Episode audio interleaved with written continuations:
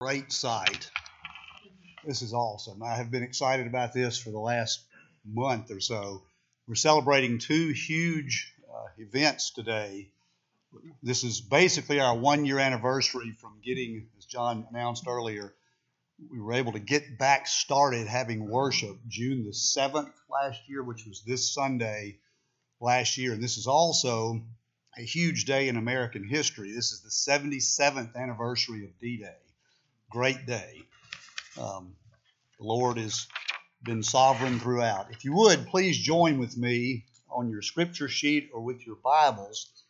Our passage this morning as we go through the Gospel of John comes from chapter 6, verses 1 through 15. Please hear God's word. After this, Jesus went away to the other side of the Sea of Galilee, which is the Sea of Tiberias and a large crowd was following him because they saw the signs that he was doing on the sick.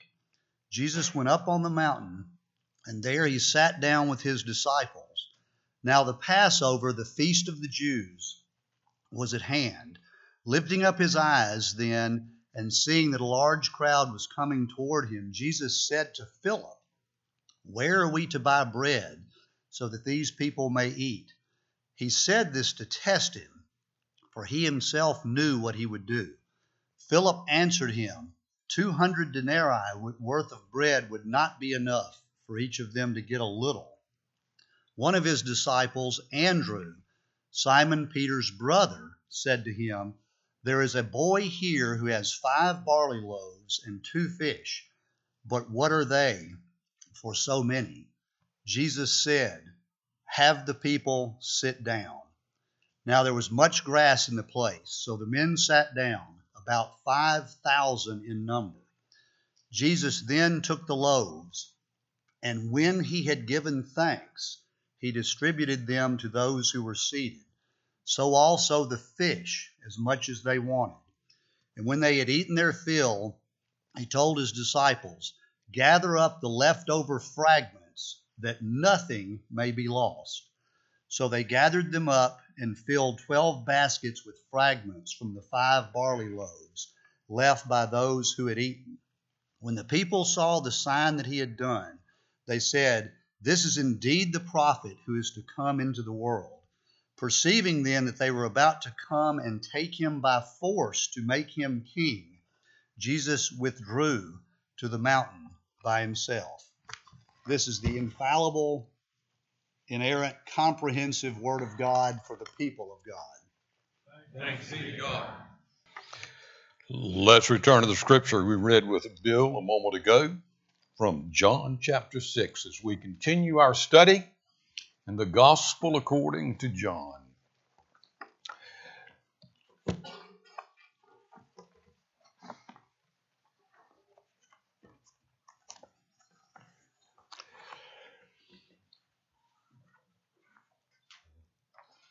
I have preached from this passage several times.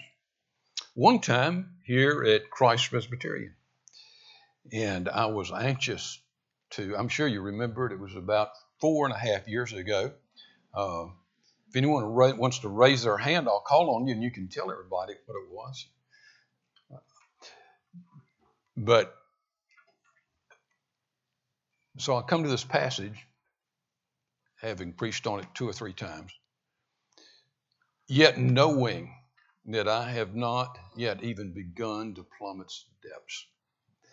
And so, this message this morning is something from that message uh, four years ago, something from a message before that uh, that was completely different on this passage, and uh, what I have seen uh, in the last month in preparing for this message.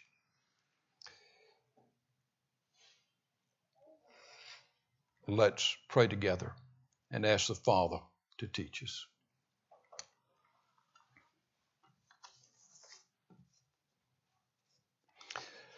Our Father, we thank you for this wonderful, wonderful day.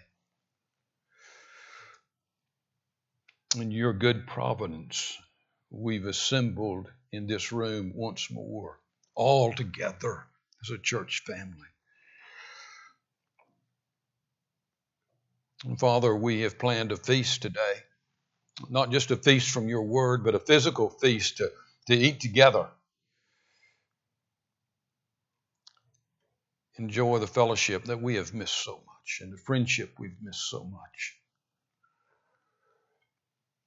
Father, thank you for how you've cared for us, for how you've preserved us, for how you've kept our lives. How, Father, you have built a hedge around us, protecting us from disease, and at the same time bringing healing to us when we were sick. We don't take this lightly. We don't take it for granted. So, right now, Father, all of us, young and old, bow before you and thank you for your goodness. We bow as your priest, Father. You've called us to be, this church to be a, a group of prophets that weekly and daily take the gospel out into all the parts of Fayette County. But you've also called us to be priests, to come before you, bringing Fayette County, bringing our neighbors in prayer. So we bow our, right now. And Father, we pray for Earl Newsom, who's home from the hospital. And we pray that, Father, you would continue to bring healing to him.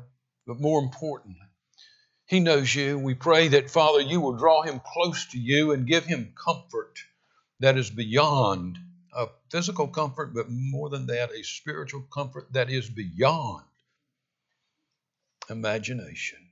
So bless him, Father, we pray, and bless his family. Now, as we open your word, John Sartell is not able to teach so that it will make any difference in our lives, so that we'll be changed at the very core of our being. And we all need to be changed, whether if we don't know you, Father, we, we need to be changed for the first time, but most of the people here, Father, know you. We've been changed. But you have improved that changing. You've continued that changing. You, we've grown. We're not the same people that we were. We need you to teach us again this morning, Father. We pray that you would give us ears to hear you, give us eyes to see you, give us minds that understand, give us hearts that yearn for you.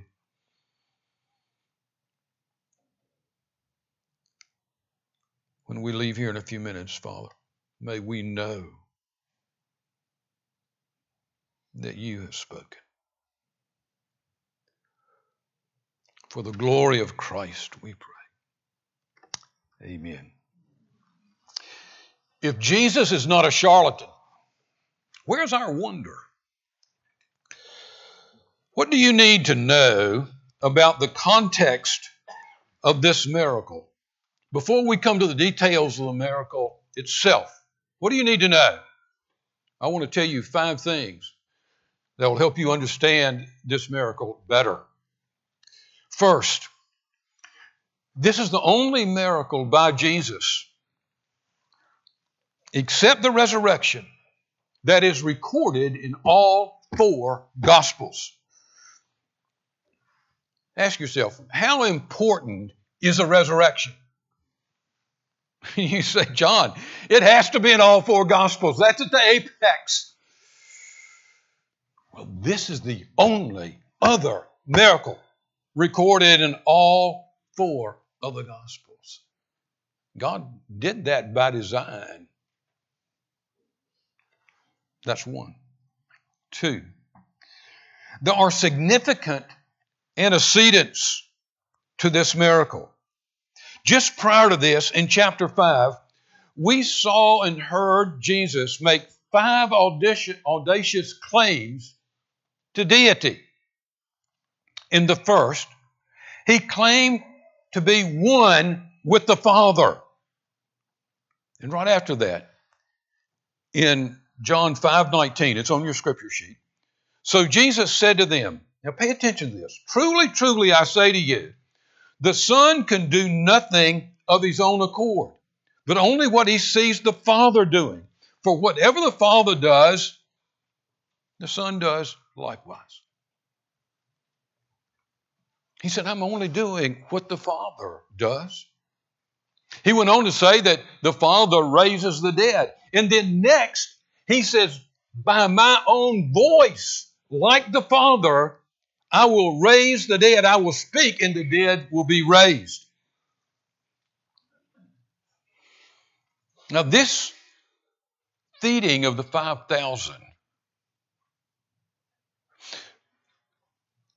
goes back. It has an antecedent that took place before. Do you know when it was? Do you know what the antecedent? The antecedent is, is what Jesus said. I only do what the Father's doing. That's in John. And when John wrote chapter 6, he was thinking about what Jesus said. I only do what I saw my Father do. Well, what did the Father do? That was like the feeding of the 5,000. What happened to Israel in the wilderness? This huge throng, this million people. And God fed them. He fed them with manna, He fed them with quail. Jesus was repeating an Old Testament miracle by the Father, just like he said. He explained these other miracles that way. I'm only doing what the Father does. So this miracle has antecedents of Jesus saying in chapter 5, I learned these miracles from what the Father's done. The miracle reaches all the way back to Israel being miraculously fed by God in the Old Testament. Number three, there are significant addendums. That means what comes after. There are significant addendums to this miracle that Jesus puts before the disciples that we'll see in the rest of chapter 6. These powerful addendums reach down to this very day at Christ Presbyterian Church. We're going to see what he says in the remainder of the chapter about the feeding of the 5,000 speaks to us and is speaking to us right where we are. What are these? You come back next Sunday and we'll talk about them. Four. The fourth thing that you need to have to know the context of this. This was not a spur of the moment miracle. You know, sometimes just Jesus encountered a blind man, or here was a deaf man, or a blind man asking to see. This was not a spur of the moment miracle brought on by an urgent need. This was a planned miracle. Look at John 6 5. Lifting up his eyes then and seeing that a large crowd was coming toward him, Jesus said to Philip, Where are we to buy bread so that these people may eat?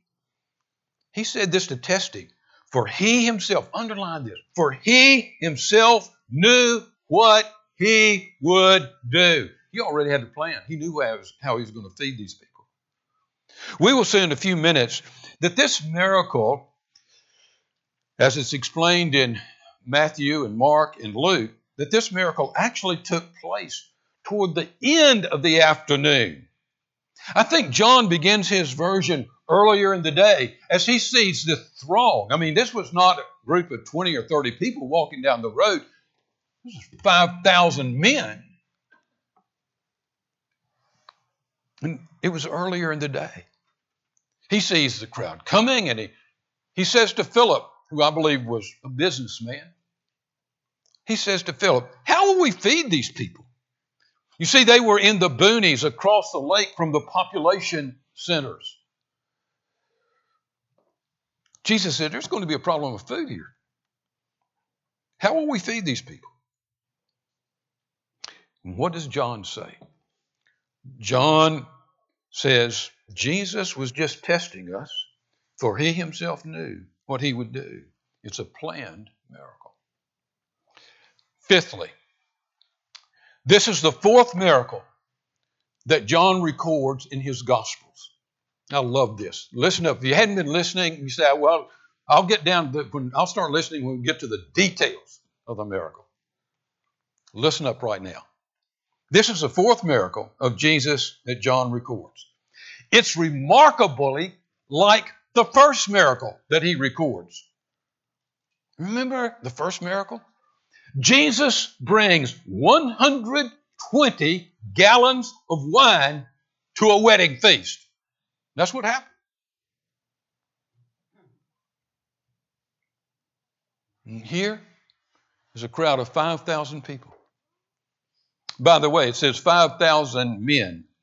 We read that there were, that the, the, the text uses 5,000 men. We know there was at least one child there. He had the loaves and the fish. But with women and children, there could have been 10,000 people. Thus, just, just it's remarkably like the wedding feast 120 gallons of wine. Jesus feeds 5,000 people at least, probably 10,000 people. If you put these two miracles together, you can't help but to see the extravagance of Jesus. How would you like to have a friend that brought 120 gallons of wine to your wedding? I'd be sure he was on the list.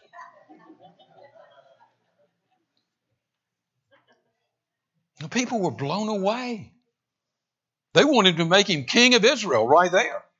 So, what are we saying in these five observations? This miracle is more than just a miracle in the moment, it's a sign, a miracle, a sign of an immense scope. It reaches far back into the past, it reaches down to this very day in the future. It has an immense, it is an immense miracle with an immeasurable meaning. Last week, after the service, I was talking to, to, to Blake, and I said, You know, I didn't intend to spend three sermons on John chapter 5. And he said, Just think, what are you going to do with John chapter 6? You know. And what, what was Blake saying? He was saying, Hey, Sartell, do you know what's in John 6? That's, that's what we're saying. With that understanding, I believe the miracle itself speaks to us of the extravagance of God. Now, extravagance can have a detrimental meaning. It can mean excessive, badly excessive, indulgent, wasteful, generous to a fault. But it can also have a very powerful meaning concerning generosity. Lavish is a good word. The scripture says that God's love is lavished upon us. We sang about it in the first two hymns. Overabundant, luxurious, a powerful generosity.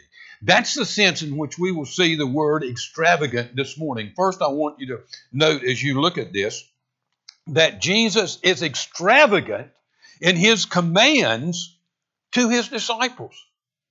I just, I love this. In the morning, they see this immense crowd converging on them. Jesus asks Philip the businessman, Where are we to buy bread so that these people may eat? Philip tells Jesus it, it would take 200 denarii. That's what I'm saying. He understood what it was going to take 200 denarii. A denarii, a single denarii, was one day's wages. It was going to take 200 days' wages just to provide bread for these people. Notice he didn't say anything about meat, just to provide bread. And it would have only been, he said, a bit of bread, a bite of bread. Now, this, think about it. This was an unusual question for Jesus to ask the disciples when, when someone had come blind and wanted to be healed. Jesus never turned to the disciples and said, What are we going to do about this blind man? How are we going to heal him?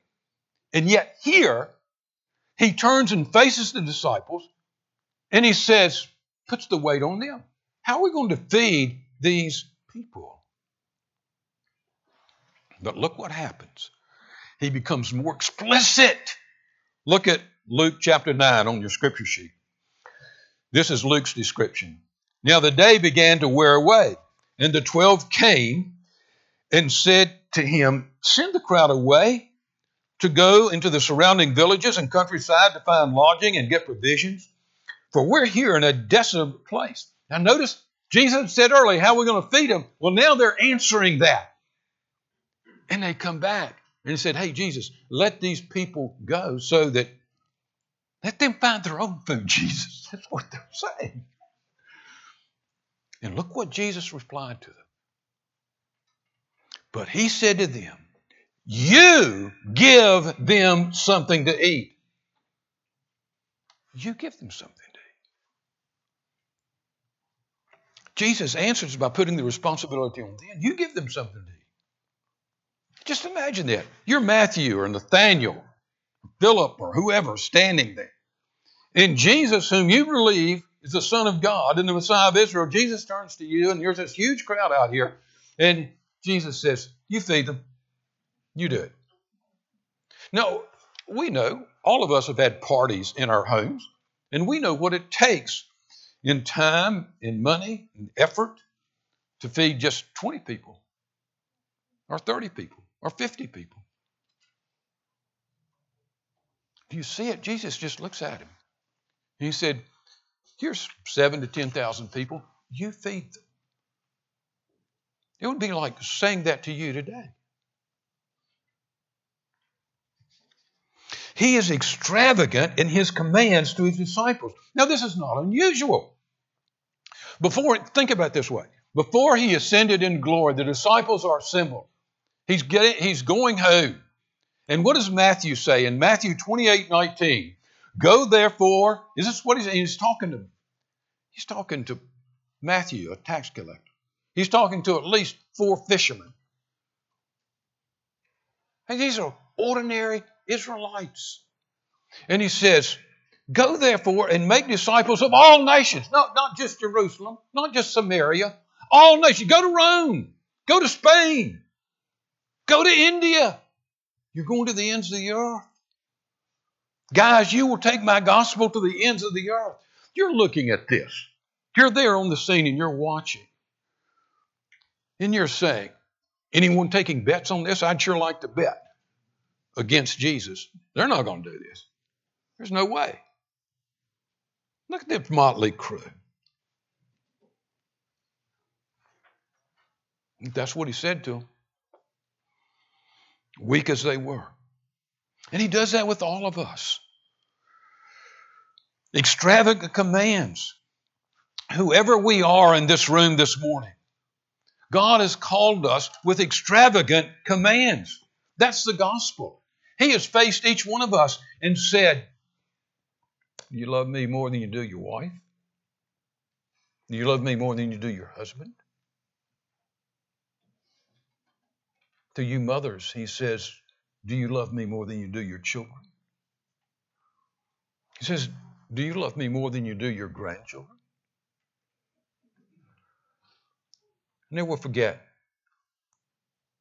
a man sitting in my office with his family, and his children were to be examined before the church. And the whole family was there. This was the week before. And I, I asked one of the children, I said, Who do you love first? Your mother, your dad, or Jesus? She said, Jesus. And I said, Where did we learn that? And she quoted the scripture. And I turned to the mother and father who had been Christians. They were joining our church, they were coming from another church. And they and I looked at the two of them and said, Do you love Jesus more than you do your children? And they were hesitant. They weren't like the little girl. They were hesitant. And the man looked at me and said, You've got to be kidding. That was the first time he had ever been faced by Jesus. It actually says that in the Gospels. That we're to love Him more than we do our children. That's an extravagant command. He says, Love your neighbors as yourself. This is not just taking your neighbor a cherry pie. I'm going to take and put my put my neighbor's garbage can out. He's out of town. That's not what this is talking about. Love your neighbors yourself. That's a tough command.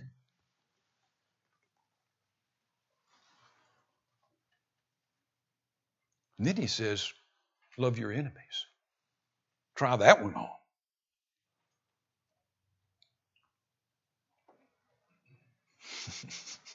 Some of you think tithing is really, ah, there's no way, you know, that I'll ever be able to tithe. That's just too much. I can't see giving 10% of my income to Jesus.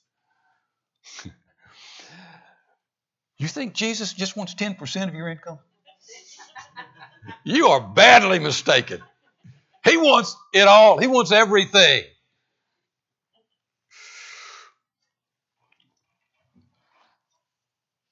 I believe God is calling Christ Presbyterian Church with extravagant commands.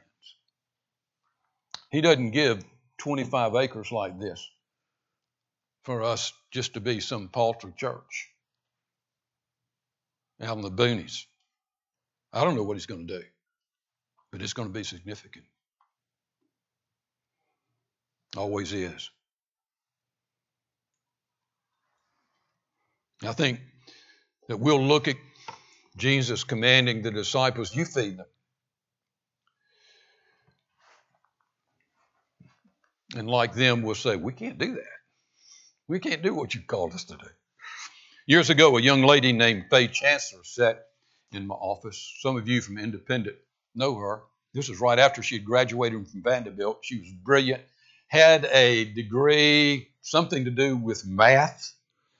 Uh, when I asked her her plans, I expected her to talk about a job in Memphis. And instead, I heard this God has called me to be a missionary behind the Iron Curtain. And I looked at her and I thought, didn't say it, but I said, yeah, right, inside. Like that's going to happen. I mean, this is when there was a real Iron Curtain. This is when, if you were going by, take the gospel behind Iron Curtain, it was like going as a spy.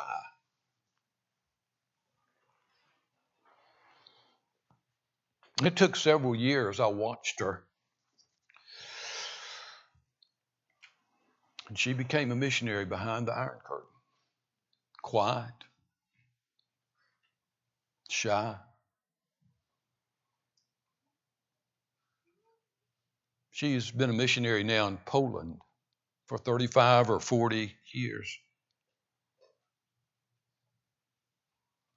God had given her an extravagant command.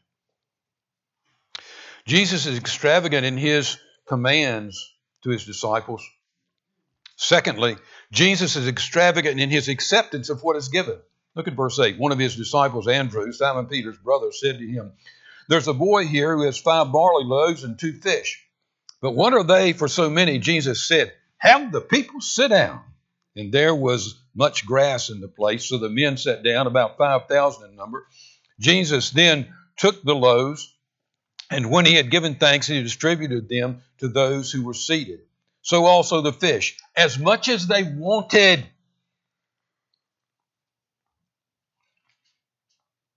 You do realize that Jesus didn't need this boy's lunch. He, he could have said, Let the boy keep his lunch. It's all right. You're not going to believe what I'm going to do. He didn't need the boy's lunch to do it. He could have made light of that insignificant amount of food. But Jesus was magnanimous with this small boy's gift. Taking the five loaves and the two fish and looking up to heaven, he gave thanks for them he took them and he lifted them up and said, Thank you, Father. Sometimes we look at the callings of heaven. And then we look at our feeble resources, our feeble gifts, and we think, well, we're feeble. This is nothing. We think God is so huge that He couldn't use our pittance. It just doesn't mean anything. I can only give $5 a week, and God owns the universe. It, this is a pittance. It doesn't mean anything to him. Jesus delights. Bring that boy here. Let me have it. By the way, barley bread was the cheapest bread. It was the poor man's bread. He's extravagant in his acceptance of them. You would have thought 50 chariots of food had been delivered. Father, thank you for this wonderful homemade barley bread. Thank you for these two fish. Jesus is extravagant in his commands to his disciples. He's extravagant in his acceptance of what is given. Thirdly, Jesus is extravagant in his provision. Look at verse 11. Then he took the loaves, and when he had given thanks, he distributed them to those who were seated. So also the fish, as much as they wanted. And when they had eaten their fill, did you see that? They, they were filled up. They got seconds.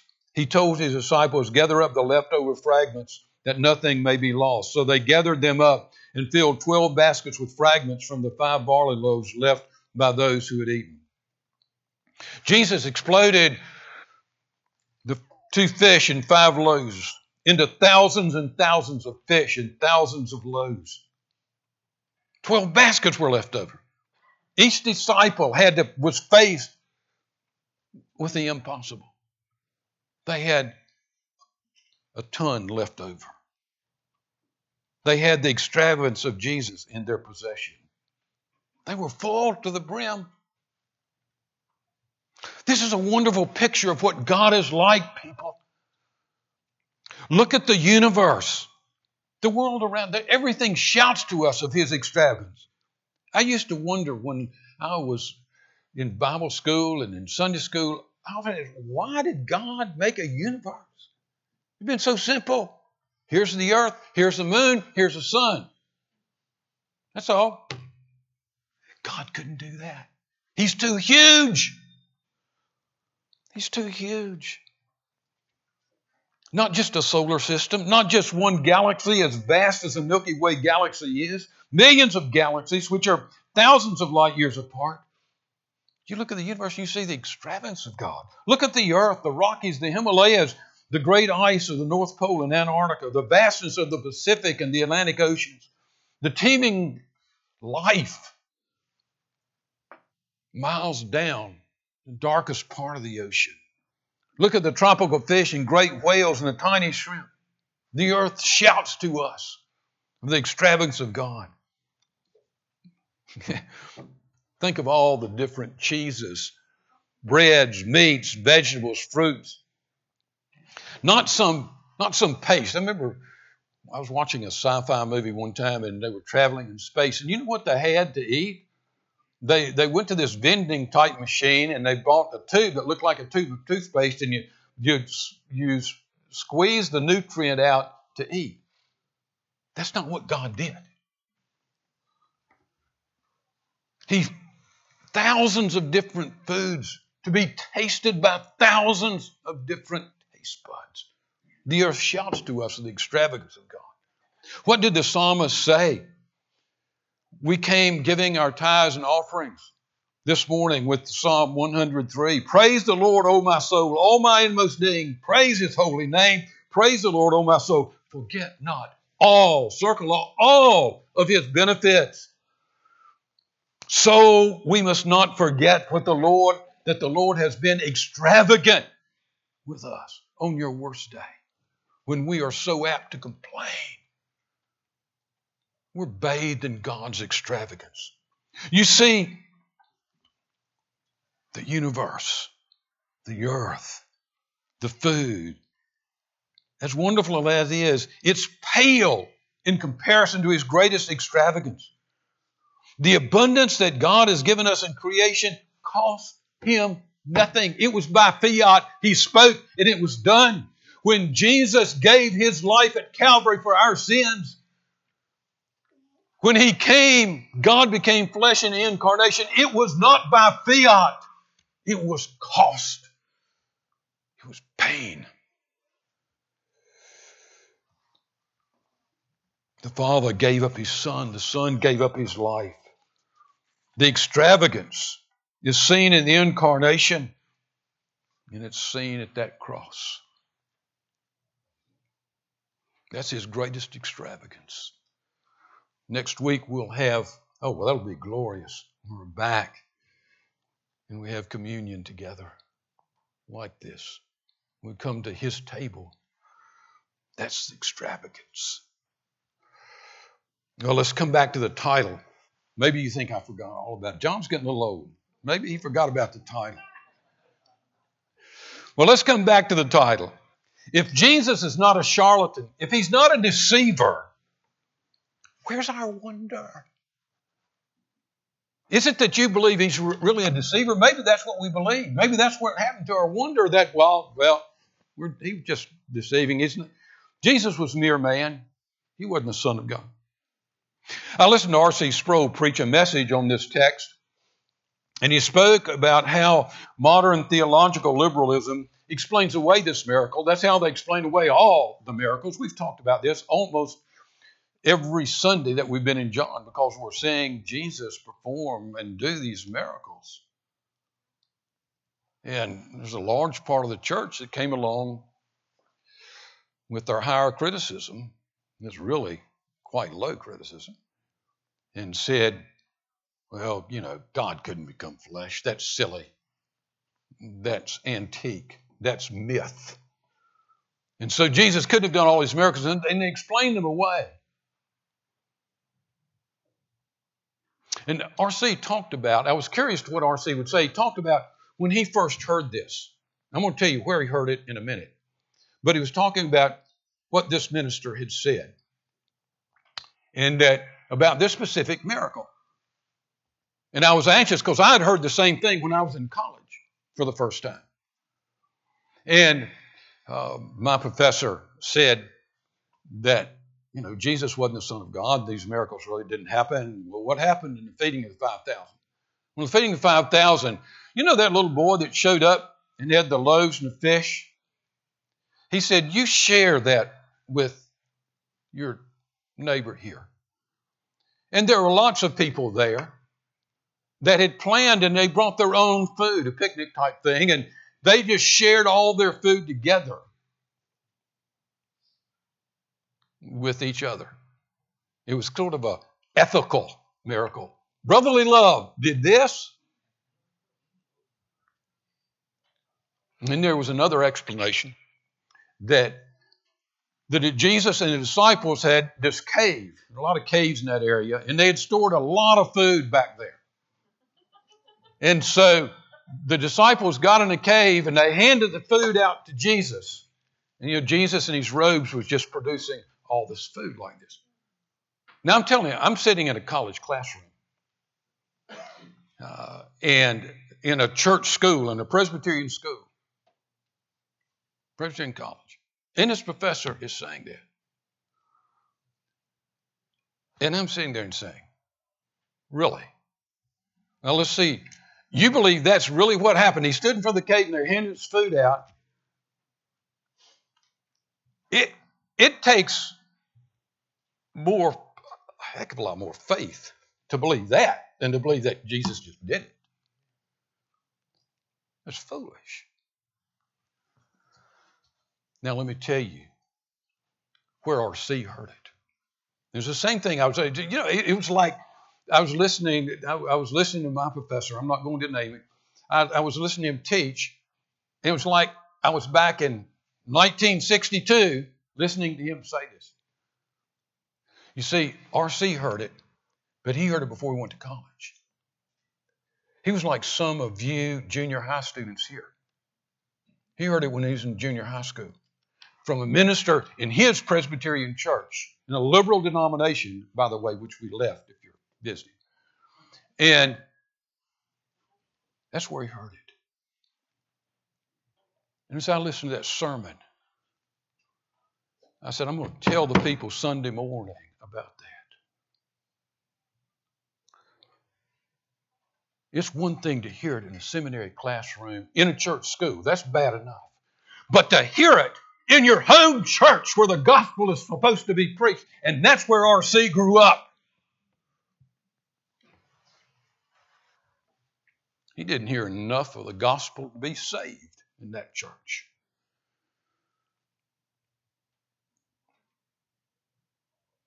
ruling elders, you take note. When this kind of teaching goes on, it will come from the teaching elders in the church, it will come from the ministers in the church. We were once a member of the denomination when ministers came in and said it in the pulpit like RC's minister did, and the elders didn't stand up and say, That's enough, you stand down. I pray that the elders of Christ Presbyterian Church, I know the three we have now, if I'd gotten up and said something like that, it would have been a good thing Mike Atkinson wasn't here. Blake and Bill would have come up and sort of gently escorted me out. Mike would have just nailed me, that's all. I'd be lying in the floor. People, hear this. But you know, those explanations have one problem. The explanations that professor made and that minister made. You see, that five to 10,000 people, they weren't naive. And they were completely blown away. They wouldn't have been blown away by simply sharing lunches. Look what we did. They would have not been blown away by the disciples handing out food in the cave. You see, if you say that, you're saying Jesus is a deceiver. And by the way, that's where you've got to land. If you don't believe, you can't come around and say he was this great, ethical, wonderful teacher if he spent all of his life deceiving the world around him with these tricks, with this magic. They wouldn't have been blown away with the disciples handing out food. John writes over and over again I'm telling you these things that you might believe he's a son of God. He doesn't prove he's a son of God by simply sharing lunches. If he's not a charlatan, if he's not a deceiver, Christ Presbyterian Church, where is our wonder? We have an extravagant creator, an extravagant sustainer, an extravagant redeemer. Amen. And now we'll put that in song as we sing together how deep the Father's love for us.